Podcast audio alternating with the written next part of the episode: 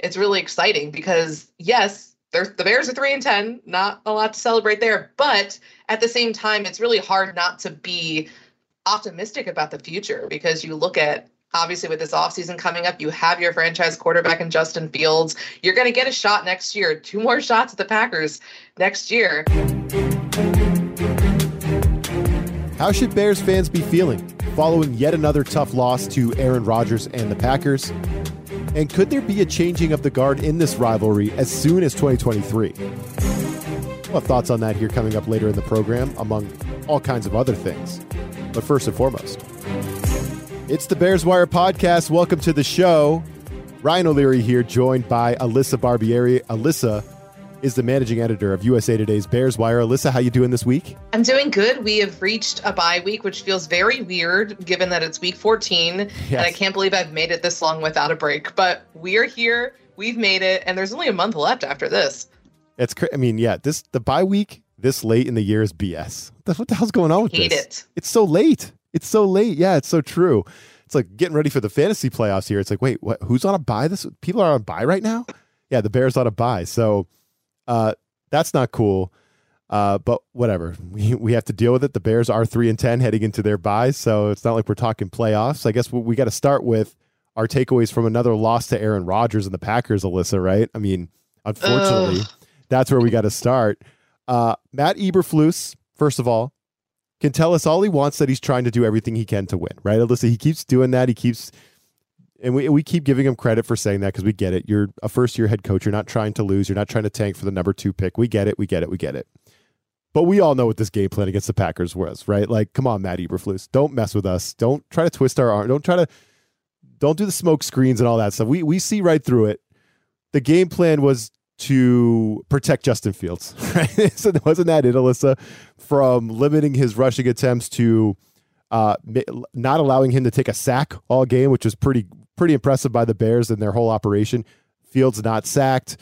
They kept him clean, and I thought definitely a higher emphasis on the passing game, pass protection in that whole thing. And it was really, and, you know, even Fields rushing himself, Alyssa, making sure he didn't take hits, get down, or just run away from the defense like you're so brilliant at and don't let them touch you. That was another good play he made. But I felt like priority number 1, we're going to get Fields back out there, but he's not going to get hurt. Okay, guys, that's priority number 1. Then priority number 2 was let's try to beat the Packers. It was in that order. Yeah, no, and I think my biggest concern, like heading into this game, and yours as well, because I remember texting you that I think that he was going to be starting, and I was like freaking out, and because of course, you know, you're worried about his health because you found your guy, and there is nothing left to play for this season. I know they are playing the Packers and all of that, but you know, and I feel like my fears are like assuaged very early on. The offensive line played its best game of the season, which is really good for Justin Fields coming off of that. And I think the only time I was actually nervous for Fields was when Luke Getsy made that play call on 4th and 1 for Fields for the QB keeper. And I'm like, why are you? And he had to like lead with his bad shoulder. And I'm like, why are you doing this? Yep. Why? Like no need for that. Other than that, I felt pretty good. And I mean, I think the question was, is Fields his same self? And he proved pretty early on that, yes, you know, hey, his legs are fine, right? It was the shoulder that was hurt with that impressive 56-yard rushing touchdown. But again, like you said, this game was all about featuring the passing game. I mean, this was his best passing game this season. It felt like his most complete game as a pro to this point, and it really provided a glimpse of what we can expect with Fields moving forward. I mean, you look at what he was able to do without Darnell Mooney. You know, Equanimeous St. Brown was his top guy. Chase Claypool got a little banged up there. And Fields is still just slinging it. And we got to see N'Keal Harry. Ryan, did you see that one catch that Harry made? It was impressive. And I was like, I need more of this, right? I want to see more of him. But, you know, you got to see what Fields is doing with, you know, subpar talent. Now imagine what happens when you start putting pieces around him. Now imagine what he can do because, yeah, he can kill you with his legs. But, you know, we've been saying this all season. People forgot that he can throw a really good deep ball. That's what he did at Ohio State. He didn't run a lot. Like it's kind of like he's discovered this new part of his game where he can absolutely burn defenses in the NFL with his legs, but he can also sling the rock too. So, I mean, when you put that together and if you get the talent around him, man, he's going to be dangerous. And this offense could probably be one of the best in the league. Yeah, I think, you know, you look at it, Fields was in the pocket more, 80% completions, ridiculous number right there, efficient, 254 passing yards, season high. And this is what you should do when you're 3-9, middling, not making the playoffs, looking ahead to next year, whatever we're doing here. Like, you should work on stuff that you need to work on. And that's what I thought today was, like, this week was, right? Like, I think kind of lost in the commentary of shut Fields down for the season. And Alyssa, you and I were both doing it, right? We're like, should we do this? We were talking about it. Now, I will give myself credit in saying if he's healthy and able to practice in full, fine, he can play. And I think they handled it the right way. Not the 4th and 1 sneak. I actually didn't realize that. I didn't think about it in real time, Alyssa. So thank God I have you, because yes, that was Luke Getsy. What are you doing? But we're going to get to him. We're going to get to Luke Getsy. But I think something lost in the commentary of Fields is that, okay, yeah, number one, if he's healthy and able to practice, is he really at more risk for injury than any other time during the year? Probably not. So he should probably play. But number two, we've been obsessed with the development of Justin Fields, that he has to play to do that, right? And putting him in the pocket more, like they had for this game plan, stresses that. It stresses the whole passing game, right? It stresses Fields, the O-line, Getsy, the play caller, the receivers. It stresses everyone. And I would think that's a good thing for Fields' development, right? Like, this is a good game for him to build on, right? Being that efficient with his passes, almost getting to 300 yards, Alyssa. We're not quite there yet, right? But I feel like when we're talking about the development of Fields, isn't this kind of game one we can look at and say, I kind of like how the Bears handled that late in the year when we were terrified that Fields was going to play and he was active.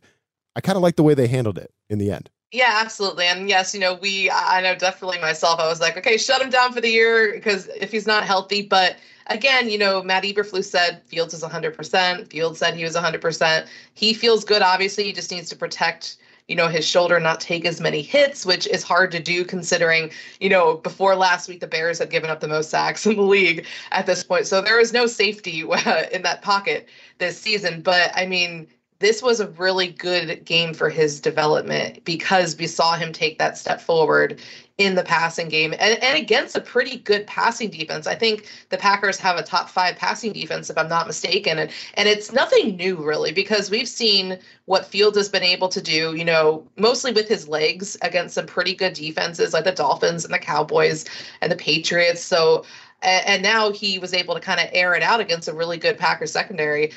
So, I mean, it was impressive. And I think this was a game where, obviously, if he's healthy, you need him out there. Because this is, like you said, the best way to develop is getting those live game reps. There is just, I mean, you can't replace that. There's no replacing that. I mean, practicing completely different. So now you're going to have another 4 games as well to really get him to continue to take those steps forward. Especially now that he's, you know, if he's healthy, obviously you don't want him to get hit in that shoulder. But now this is the perfect opportunity, once you knew he was healthy, to put him out there, let him develop, let him go out there, you know, make some mistakes. Like the first interception wasn't on him. That was on St. Brown, who didn't come back to the ball. And Fields and Eberflus actually kind of called him out for that in their post-game press conferences. Both agreed that, you know, I mean, Jaire Alexander is he's going to want to jump those routes. And like, you know, Fields is like, you want your receiver to come back to the ball. Again, he's playing with Equanimeous St. Brown, who probably won't be on the team next year. Now you got to get some, you know, a better supporting cast around him. But that second interception was just him trying to force a big play. So, again, more learning experiences because it wasn't perfect. But, man, this was a really big and important game, I think, for him in terms of opening up the passing game. Although, and I know we're going to get to Luke Getsy in a bit, do have some criticisms with some of the play calling and how they didn't do it and why they didn't do it more, because he was just slinging it. And I wanted to see it a little bit more. He only attempted 25 passes. So, I mean, this is a game where I felt like, you know, he could have maybe thrown 30, but then you have David Montgomery, you know, in the run game. And you also have, obviously, Fields can use his legs a little bit. So, I mean, you're going to have a lot more balance with this offense because you don't have to lean on, you know, either the run or the pass now. Yeah, let's not waste any time. Let's get to Luke Getsy because I have some thoughts on him as well. And just an aside, Fields is right to call out St. Brown. Receiver, you have to come back to the ball. You have to. You can't sit there and wait for the ball to come because only bad things happen there. So yeah, the best quarterbacks, the Tom Brady's of the world, you will not be on the field if you don't come back to the ball. So that is, he was right to say that. I don't think he was calling out St. Brown. He's just saying, yeah, no, not, you got to come to the ball. But yeah, Luke Getsy, very interesting, right? Because, well, he was on the hot seat earlier in the year. Not that, you know, he was like going to get fired or anything, Alyssa, but like fans were not happy with Getsy early on in the year with his conservative play calling. And then all of a sudden, he and the Bears unleashed Justin Fields to basically let him do whatever he wanted and let him run. And I think we're all like, wow, the offense is scoring all these points and moving the football. Great job, Luke Getsy. We got to keep you with Justin Fields. And then the narrative changed. And this was an interesting one because of the game plan. And again, priority number one was to get Fields out there and play a different way. They wanted to limit his rushing attempts, and they wanted to throw the ball more. And that put the onus back on Getsy to call the right plays, right, Alyssa? Like, if you're going to throw it more and you're not going to get these hidden chunk plays by Fields in the run game, you got to now make up for it. And what did we see? I think he reverted back to conservative Getsy, right? He did, and that's not great, right? Definitely took his foot off the gas, called a way more conservative game. I thought case in point, right? First drive of the second half, you're up 16-10. You force a Packer punt to open the third quarter. The Bears get a 15-yard penalty on the punt return. So now you're starting at your own 42. You're in business. You're up 6, have a chance to go score, and you get something going, put Aaron Rodgers in a tough spot. But you don't really go anywhere, right? You gain 1 yard on first down, trying to get Velus Jones involved. You have a penalty on second down. Then you call a run play on 2nd and 14. You do gain 9 yards. Good job, David Montgomery, but now it's 3rd and 5 near midfield, and the quick pass to Chase Claypool loses 4 yards, you punt. So can we just maybe a little too conservative there, Alyssa? And then the big one here, even more egregious, is like I think a drive later or so. Now the Bears are up 19-17 because Green Bay has come down and scored. I think both teams have scored. The Bears a field goal, the Packers a touchdown. So now it's 19-17 Bears. And you hit the big play to N'Keal Harry, as you mentioned earlier, Alyssa. So now you're inside the Green Bay 30. Well, fast forward, we get down to a 3rd and 5 from the 23. There's 12:32 left in the fourth quarter. Again, we're up by 2. You're already in easy field goal territory. There's no need to be really conservative there on third down, Alyssa, unless you're worried about a turnover or something. But again, we're 3-9. So this is a chance for Getsy to go to his bag of tricks, have no fear, go for points, let Fields throw. No, we run it right guard for 1 yard with Montgomery and then kick the field goal, or try to, right? It was blocked. So, I mean, I don't blame fans for scratching their heads and being pissed about this, Alyssa, because, yeah, he did revert back to conservative Getsy. Not saying he should be fired, but it's been an up and down year, to say the least, for Getsy. Yeah, definitely. Just like with Fields, right? You know, obviously, but Fields, you know, kind of been on a constant upward trajectory, where Luke Getsy's a little bit up and down. And we, again, have to remind ourselves he's a first-year play caller.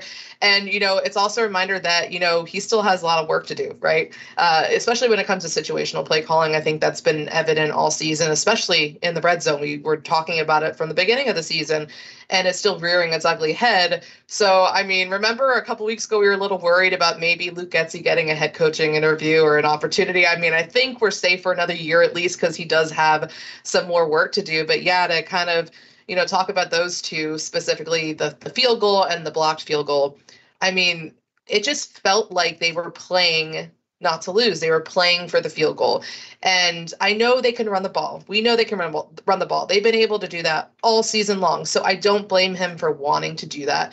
But it's like he forgot that Justin Fields has just been slinging it all game and has been accurate, and he's feeling it. And in that situation, when it matters most, you really want to put the ball in your best player's hands. So I was really disappointed with those play calls, and especially the one where it felt like, you know, again, playing for the field goal, and it was blocked, and it felt like we were talking about it before we hopped on here about how it felt like karma for, you know, for that to be blocked and losing the game, because just go for it, right? What do you have to lose sitting at 3-9? Like, you're just going to run the ball. And some of these play calls, I mean, it was head scratching, you know. I mean, but at the same time, we have to remember Luke Getsy has done a great job with Fields in his development this season. So yes, there are still going to be some up and down moments with Luke Getsy, and this just wasn't his best day at the office. No, it's like you're playing Aaron Rodgers. Can we just go score some points and beat him? And then he's not doing his thing in postgame like we had to listen to. We'll play some sound here coming up. But yeah, I think it's been an up and down year for Getsy. He definitely deserves some credit, though. This was an interesting game plan. There was clearly, they had an agenda in this one, and it's fine. But even if you're, reining back Fields is rushing and you're going to call more of a more conservative game, you still don't have to revert back to like uber conservative Luke Getsy every time you get across the 50 or into field goal range. It's like, it's okay to go try to score touchdowns, guys. It's totally fine. Getsy definitely has room for development in that regard. All right, yeah, we mentioned Aaron Rodgers. Let's hear from him here coming up next. But first, let's get some fantasy advice from TheHuddle.com. This is the Tipico Sportsbook Fantasy Minute. Let's make this interesting.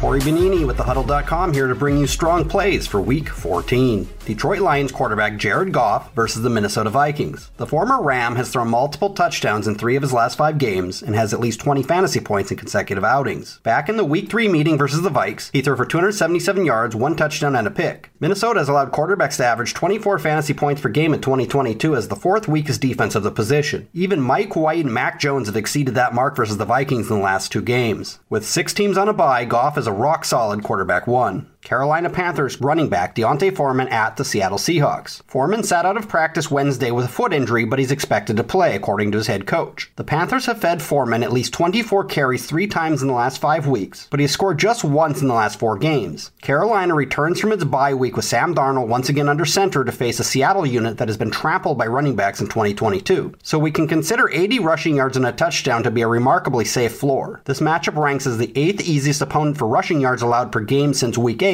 And it's number 4 in terms of ease of scoring touchdowns on the ground by the position. Las Vegas Raiders wide receiver Mac Hollins at Los Angeles Rams. His role has increased of late, but he has just 1 touchdown grab since Week 7 in his top 10 PPR points and half of his appearances over that time frame. The Rams have given up the most receptions per game to the position in the last 5 weeks, and only 3 teams have allowed more receiving yards over that span. Hollins makes for a sound option as a flex play in deeper leagues to help cover the enlarged slate of bye teams. New England Patriots tight end Hunter Henry at Arizona Cardinals. The best matchup of the year by a decent margin offers hope for Henry to not be a lineup anchor as he has been most of the year. He posted 3 catches for 63 yards and a touchdown against the Vikings in Week 12, but everything else since Week 6 has been far from memorable. Arizona has granted tight ends the most yards and catches per game since Week 8 as well as in 2022, and the position has found pay dirt 9 times on the year. 6 teams on a bye make Henry a much more palatable play. For more award-winning fantasy football news, tips, and advice, please be sure to check out TheHuddle.com. That was your Tipico Sportsbook Fantasy Minute.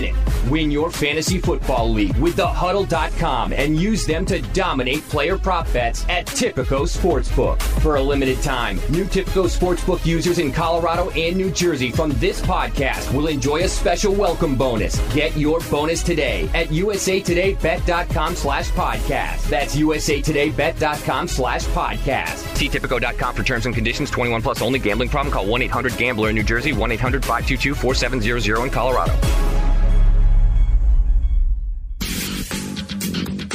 You've had some special moments throughout your career in this building, and then on the 2-point conversion to Mercedes, a nice little salute to the crowd. What was that one about? You never know when it's going to be your last one. They got great fans here in Chicago, but it truly has been a second home for me. We've had a lot of big wins here over the years, a lot of great moments with Cobby and with so many other guys over the years. So it's fun to come back here, get a win, and let the fans know I'm still here. There's Aaron Rodgers after the game, Alyssa. I just wanted to play that sound in case you hadn't heard it, and just to rile you up a little bit. What are you thinking there? What are you thinking there as you're hearing Aaron Rodgers? We can only hope that the man doesn't retire, so we get another shot at him, right? Is that what you? What are you thinking as you hear that clip? Yeah, that was the first time I heard that because I went right to work doing all the post-game stuff afterwards. But, oh, God, I cannot stand that man. It's like a second home to me, he says. Second home. I really love playing here. It's like a second home for me. And, yeah, I think reporters after the game back inside, that was on the field post-game with the broadcast, and he went inside with reporters. They asked him if he still owns the Bears. He said, I guess he paused and said, yes, after that. So Rodgers is giving it to you a little bit. He is 24-5 against the Bears in his career, so whatever. I guess Rodgers gets to do his ass shaking, right? We also had Jaire Alexander calling his former teammate Equanimeous St. Brown a scrub. Alyssa, he said he couldn't believe that scrub caught a long pass on him. So the Packers were definitely doing some smack talking after the game, really feeling great about themselves, about beating this Bears team that is just like decimated by injuries and has like basically nothing left on defense. And I thought competed pretty damn well and had the Packers on the ropes there for a little while. They could have just friggin' kept it together there at the end. But of course, we all knew what was happening as Rodgers started to get it going. We knew what was coming.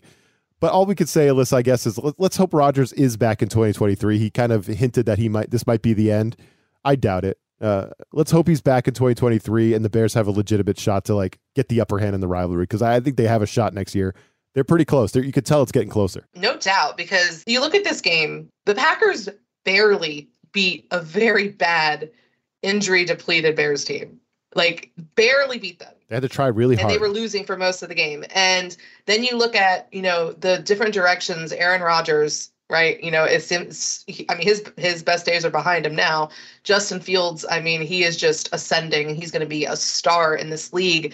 And it really does feel like a changing of the guard here. And it's really exciting because, yes, the Bears are 3-10, not a lot to celebrate there. But at the same time, it's really hard not to be optimistic about the future, because you look at, obviously, with this offseason coming up, you have your franchise quarterback in Justin Fields. You're going to get a shot next year, 2 more shots at the Packers next year. And, you know, because I remember last year, Justin Fields was asked about the rivalry, and, you know, he came from, you know, Ohio State, where back then the Buckeyes had dominated Michigan. And then now he comes to this rivalry where he's on the losing side. And, you know, he's played in some big rivalry games. So he was saying how, you know, things are going to change sooner. Like, I don't know what his exact quote was, but he's like, things are going to change here soon. Don't you worry. Meaning that the Bears are going to get back on the right side of the rivalry. I mean, before like all of the injuries and everything, when you looked at the direction of this Packers team, this was the best chance the Bears had to beat them this year.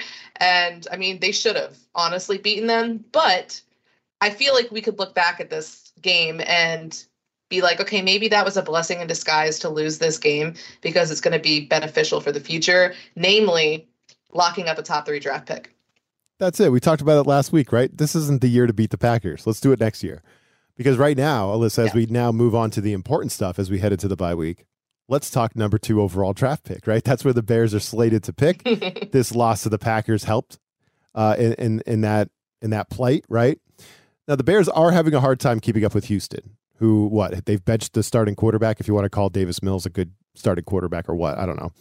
But they're in full tankathon mode. If you want to see what tankathoning is, it's Houston. They've now lost 7 in a row. I think the Bears are creeping up on them, though, right? Where are we at now, Alyssa? Is it 6 in a row? Now. 6. Yeah, it's 6. Oh, man. 6. Yeah, rough. And it feels like they've been playing good ball. You know, they've lost 6 in a row. Yeah. The Bears, that's crazy. The Texans, they've lost 7 in a row. So the Bears cannot make up any ground because Houston keeps losing. So the question is, can the Bears hold on to number 2 overall, where they can really have their pick, right? Houston will do what they do, and then the Bears can do basically anything. They can grab an edge rusher. They can trade back. They'll have like just... it'll all be at their fingertips and Ryan Poles there if they're picking number 2 overall. How sweet would that be? Right now, that belongs to the Bears, because thanks to this late-ass bye week, Alyssa, the Bears are 3-10, so they're technically ahead of the other sucky 3-win teams, and we're talking about Denver and the Rams, who are both 3-9, so we'll see what happens there. Now, the good news is neither the Broncos nor the Rams probably care all that much about the top of the draft, because they don't have their own draft picks in 2023. Seattle has Denver's pick, and the Lions have the Rams pick. So it's not like those two teams are like tanking or whatever. It seems like the Rams are kind of, but they shouldn't be, because they don't have first round picks. And this was actually a good week for the Bears if you're a fan that roots for the tanking, right? Because, and while I do believe the Bears are actually trying to win, there was a bunch of 4-win teams coming in, including Green Bay that lost. Green Bay lost. Vegas. Green Bay won. I'm sorry, tankathon, it's like the opposite, right, Alyssa? So Green Bay won. That's good for the Bears. Vegas, Cleveland, Detroit, and Pittsburgh, all 4-win teams coming in that won. So this is setting up pretty well. It's a long-winded way of saying, Alyssa, the Bears coming out of the bye week have a legitimate shot, not at a playoff berth, right? Which is what, you know, we're all hoping to get to someday. Hopefully someday out of the bye week, we're like, all right, what do we got to do to make these playoffs? But the Bears, actually, they have a pretty good path to the number 2 overall pick, don't they? Coming out of the bye. Yeah, that's a nice little treat, right? I mean, and it's the same week, too, where the Bears were officially eliminated from postseason contention before the bye. But again, it's a really late bye week. Yeah, so, I mean, come on. But yeah, like that number 2 pick right now, I mean, it's going to be interesting to see because now you have to, with those picks, with the Broncos and Rams picks, you know, those picks have been traded and they're owned by the Seahawks and the Lions. So, I mean, which the Lions are a team which maybe, you know, I was like, okay, maybe you could trade back because there are going to be a lot of teams, quarterback needy teams that might want to trade with the Bears for that number 2 overall pick and be able to get one of those quarterbacks. So, I mean, it's going to be really interesting to see what Ryan Poles does because, I mean, he did a lot last year considering I think when he arrived, the Bears had 5 or 6 draft picks, and he turned that into, 10, 11, just by trading back and, you know, adding some, and a lot of those players are starting right now, right, and they're getting opportunities, and a lot of them are, and there are quite a few undrafted rookies that started or played significantly in Sunday's game against the Packers, so, I mean, now you're going to give Ryan Poles potentially that top 2 pick, and it'll be really interesting to see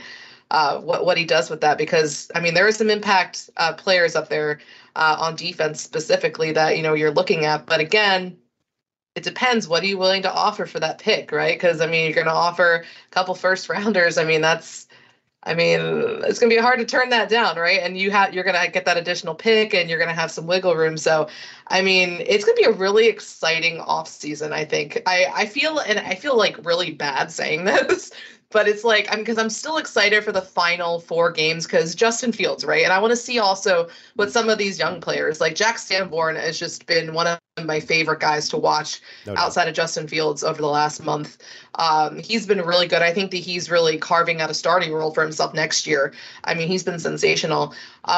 So, like, aside from, like, watching some of those players, I mean, I'm kind of ready for this season to be done and start looking to the offseason because – I mean, there's going to be a lot of exciting. I mean, free agency is going to be exciting. You are going to have, $120 million to work with. The draft is going to be exciting. You have a bundle of draft picks, and you have potentially that number 2 pick, at least right now. And you're going to get to build a team around Justin Fields, and people are going to get healthy. I mean, like, the offseason is going to be really, really exciting.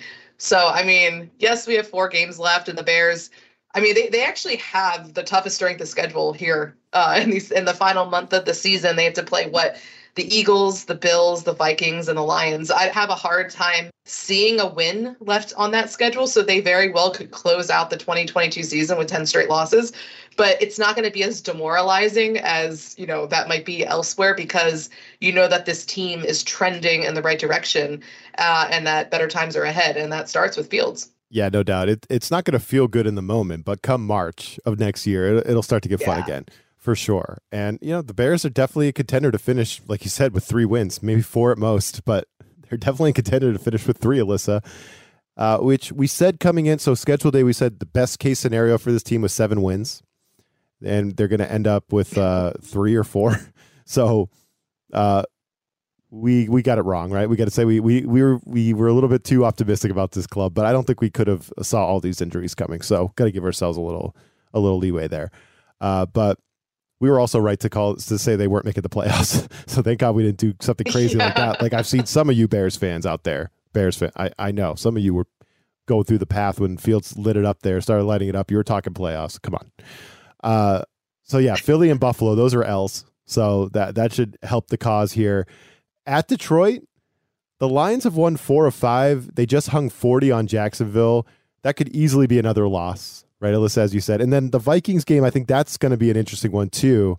If you do lose these next 3 after the bye, where are the Vikings going to be in that last week? Are they going to be fighting for playoff positioning? Are they going to have it all locked up? Are they going to have any reason to play all their starters? Like, what's that game going to look like, you know? So that Minnesota game, there's a few things going. I think Detroit, division game, even on the road, you could beat Detroit, even though I would probably expect them to be favored. And the Vikings game, there's some circumstances swirling around that one where who knows who the Vikings will have out on the field. But I think, you know, the Bears should definitely finish with 3 or 4 wins at most, and that should keep them inside the top 3, I would think. Now, the Broncos are going to be tied with the Bears at 3-10 at least because the Broncos play Kansas City this weekend and Denver is just so bad. They're so bad. So there'll be some contention here, but you know, I guess as we're getting crushed by teams like Philly and Buffalo here down the stretch, just remember, better things are ahead. The Bears are solidifying a very, very good draft pick, and they're going to have so many options at their fingertips. Remember, Alyssa, when San Francisco traded like 3 first-round picks or something and more just to get up there in the top 3 because they wanted their quarterback? Yes, to number 3, yeah. Weird things happen in the top 3 picks in terms of trades. So just, it's all at Ryan Poles' fingertips. We'll have to see what happens there, but we don't want to get too far ahead of ourselves. Let's talk about heading into the bye week. Why should fans still be watching, Alyssa? We'll leave it here because I know you have to go get your Christmas shopping done. We have to stop recording here. What should fans be watching here with four games left? You wrote this post on Bears Wire. Why should fans still be invested for these final 4 games that we both don't think are going to go well for the Bears? Yes. So, I mean, obviously it starts with Justin Fields. I mean, he is the reason that we're all watching. I mean, that's what, you know, thinking about when Fields got hurt, I was like, man, I felt like they should shut him down. And at the same time, I was like, man, because that's the reason you want to keep watching. You want to see what he's going to do next. You want to see him continue to take those steps forward in his development and continue to ascend and be one of those just electrifying players in the NFL. But, you know, it seems like they have a good game plan for him, right, to really help him help him in that left shoulder. And that means, hey, throwing the ball more, which, hey, it's a novel concept. I'm ready for it. Let's go, because he really showed that he could do that against a really good passing defense against Green Bay. So, I mean, Justin Fields is the top reason and the top thing to be watching here coming out of the bye week. And I think, too, obviously, like you discussed, Ryan, is, you know, following that top draft pick, like, I mean, because, you know, there are some other teams that are, you know, around the Bears, and I feel weird saying this, but every loss counts, right? Scoreboard, and that's a good thing, yes, at this point, because yes, every loss counts, and like you're out of playoff contention. Like it kind of felt like I'm not going to ever say that a player is going to be okay with losing, but kind of even like listening to Justin Fields, like in his post game presser, and like it just kind of sounded like, you know, they still have, or Matt Eberflus, they still kind of have the same mentality. It doesn't feel like they're entirely deflated as you would as like a Matt Nagy team that lost 6 straight was. I mean, because they know that brighter times are ahead. So, I mean, like, hey, you're going to lose some, and it's going to help you in the long run. So, I mean, yeah, so obviously watching where the Bears land with that draft pick, because, I mean, like one win can mess the whole thing up, because especially if you want to trade down, I mean, there's a huge difference between a top 3 draft pick and like a top 6. So, I mean, yeah, especially when you talked about, Ryan, about how the 49ers gave up 3 first rounders to move up and get Trey Lance in the same draft where they could have had Justin Fields. So thank you for not taking him. I'm going to be thanking those teams that picked ahead of the Bears and got a quarterback. So thank you, Jacksonville. Thank you, Jets. Thank you, San Francisco. Really appreciate you. But yeah, so Justin Fields and that draft pick are the top 2 things, but also, you know, we're talking about watching Justin Fields here in the last month, but you know, there are a lot of young players too on this roster, that, I mean, they've been really exciting to watch. They haven't garnered as much attention as Justin Fields. And like I mentioned earlier, Jack Sanborn is the number 1 for me. I mean, he's really impressive.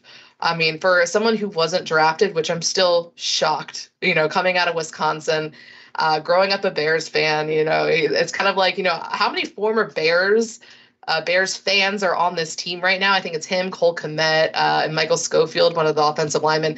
But yeah, Jack Sanborn's been really impressive with his instincts and just how he hits, and like even in coverage this week. I mean, he's a really exciting player. And then you look at, I mean, I have to give props to the Bears secondary, especially the young guys this week, because Jaylon Johnson was the only starter in this game in the secondary. And I was like, oh God, the Packers are going to put 50 on him, like easily, but no, that didn't happen. Jaylon Jones, Josh Blackwell, DeAndre Houston-Carson, Elijah Hicks, like those guys really stepped up this week. So, I mean, obviously I'm really I'm a little worried about Kyler Gordon and Jaquan Brisker, who they missed 2 games with a concussion. And, you know, some people are like, well, do you just shut them down at this point? I mean, we'll see but if they're able to come back, obviously watching them, Velus Jones has obviously been a disappointment this year. You still want to see what some of these other rookies are giving you as well. Braxton Jones has been pretty good at left tackle this year. I mean, there is a lot of players outside of Justin Fields to watch, you know, and N'Keal Harry is one of mine too, Ryan. I know your buddy. I mean, he hasn't done much. He hasn't gotten a lot of opportunities. He was a healthy scratch in a couple of games, but I mean, he's made some plays, and I want to see more of him. This is the perfect opportunity to see what you have in some of these guys. Do you bring him back or do you let him walk? Because, again, there's going to be a lot of roster turnover this offseason. No, if you're looking to tank for a good draft pick, Alyssa, you should put N'Keal Harry out there. No. N'Keal's doing fine. I think it's been a good change of scenery for him after, you know, he really struggled to catch the football as a Patriot. Let's just put it that way. But, you know, my Patriots were the team that spurred Justin Fields on to notoriety, right? And he just took off. I appreciate once it. The Bears came to Foxborough and just put the dagger in the Patriots, and then Fields turned into, you know, he might be the MVP next year at this rate. You know, he's out of control. All thanks to that, whatever happened in that game in Foxborough. That's still a mystery. I'll have to do some more thinking on that one, Alyssa. That one was that was wild. But yeah, no, all great points. I think the young talent, Fields, Sanborn. The rookies on defense, even Velus Jones. I think it's all good stuff. Okay, Harry too. Yeah, I hear you. All that's good stuff. There's plenty of reason to watch, and there's plenty of reason the scoreboard watch as well. Enjoy the young talent on the Bears. Enjoy Justin Fields, and root for teams like the Broncos and Rams to lose. That's pretty much, or I'm sorry, to win. You're now fans. I always do that with the tanking. Damn, I do hate tanking, but yeah, you want the Broncos and the Rams to win. And some of these other teams that are around them to win as well, and to keep winning and get away from us so we can have the number 2 pick and prosper. So there that is. I love. Go ahead. Yeah, I know. I love how you mentioned the tanking, about how you're getting it. But like, it's a great idea, right? Like once you're at this point of the season, kind of like, you know, I'm in Florida. So like we got a lot of the snowbirds down here in the winter. And as a kid, I was like, man, what are they doing? Like, you'd make fun of the snowbirds and the old people coming down here in the wintertime. But then, like, as I got older, I'm like, wow, I mean, that's actually really smart. Like, why would you stay in the cold when you can come down here in Florida where it's nice and hot? So, like, hey, if you're in a position to tank and you really don't need to do much outside of just, you know, play because your roster is depleted, I mean, go for it. Like, tanking is a good thing, if especially when you don't have to really do anything. Exactly. And Alyssa, I will be thinking of you now as I go outside with my dog and freeze my ass off here out in New England. Okay, I appreciate that. Yeah, thanks for reminding me that I should be in Florida. I got to head south. It's 80 degrees here, by the way. Oh my god! Oh my god! I got to head south. Holy crap! All right, so where are you starting? I know you're going out Christmas shopping, Alyssa. Got to get that done. I do have mad respect for you going out in person, going actually into the crowds, into the parking lots, into the stores, and you get some of that stuff done that way, right? Where are you heading? Bed Bath & Beyond. Oh my God, you like there and that Bath and Body Works, little TJ Maxx, the Target. Okay, so I mean, like I do a lot of my shopping on Amazon, but yeah, I mean, like it's nice, but then I'm like, okay, some places you have to go to some places. You can't just all shop on Amazon. They have mostly everything, but you got to mix it up a little bit. But I normally do start regretting my decision to go out when I pull in the parking lot and there's no spots and I have to park in Timbuktu. Yep. But I still go in because I already drove there. So I'm trying to beat the crowd. I'm trying to do this early, right? We're talking, Ryan, you know, sometimes, you know, just like you, I'm a little late with buying gifts. So I'm trying to get them done early. It's a bye week, right? I'm taking advantage of the late bye week. Definitely. So like, it's not necessarily nice for the Bears, but it's good for me. So now like I have a little extra time that I can take advantage of, and it's not like back in October or November. So yeah, I'm going to try to get some stuff done early. Take advantage. While the Bears are doing self-scouting the bye week, I am Christmas shopping. I love it. I'm rooting for you. Good luck out there. I know it's definitely, it's a lot. It's a war of attrition out there when you're Christmas shopping with the crowds. And I do. I appreciate that, because me, a couple days before Christmas Eve, I'll be like, oh crap, there's still X, Y, Z I have to do. And out I go into the trenches, right, Alyssa? So there that is. So good luck out there. And to folks listening, thanks for joining us this week. Make sure you're checking out Bears Wire during the bye week. Alyssa, you guys probably have all kinds of content coming on Bears Wire throughout the bye, right? Is there any Any big stories you're working on? Oh, absolutely. Yeah. Just because the Bears are on a bye. I never am on a bye, by the way. Of course not. Always working. But yeah, we have a lot of fun stuff coming up. We're going to have our first mock draft. Like, I'm surprised we didn't start earlier, but I'm like, let me wait to the bye week. I mean, just so, you know, I don't know, like it was a nice excuse. You know, we're going to be doing some previewing for the next season, doing some rookie grades, taking a look at this rookie class and the undrafted rookies and seeing how they've done. So, I mean, there's a lot of good stuff coming up. So it won't be as populated as usual because we don't have a game, but trust we will have plenty of coverage during the bye week. And I really hope that Bears fans have a nice relaxing weekend watching football and not having to worry about the Bears. And not having to look at Aaron Rodgers' stupid face, right? So there's that. Yeah, that's it. Wait, they're on a bye too, so that is perfect. Oh, that's great. Packers are on a bye. I don't have to look at him. Just a perfect, I'm good. Just a perfect one. So there it is. Early. Yeah, so there it is. Plenty going on Bears Wire. Check it out. Support Alyssa and the staff if you can. They do a great work. I'm Ryan O'Leary. Thanks for listening to the show. We'll be back next week with some type of podcast, right, Alyssa? We'll come up with something for the people. And we'll be back next week to do that. Oh, yes. And until then, bear it out. This USA Today Sports Podcast has been presented by USA Today's Sports Media Group and is available in your favorite podcast store. Make sure to subscribe for weekly updates, the latest fantasy picks from Corey Bonini, and the Huddle Podcast, Inside the Weekly Line, with Sportsbook Wire's Jeff Clark and Eston McLaren, and the Bet Slippin' Podcast. We'll see you again next week.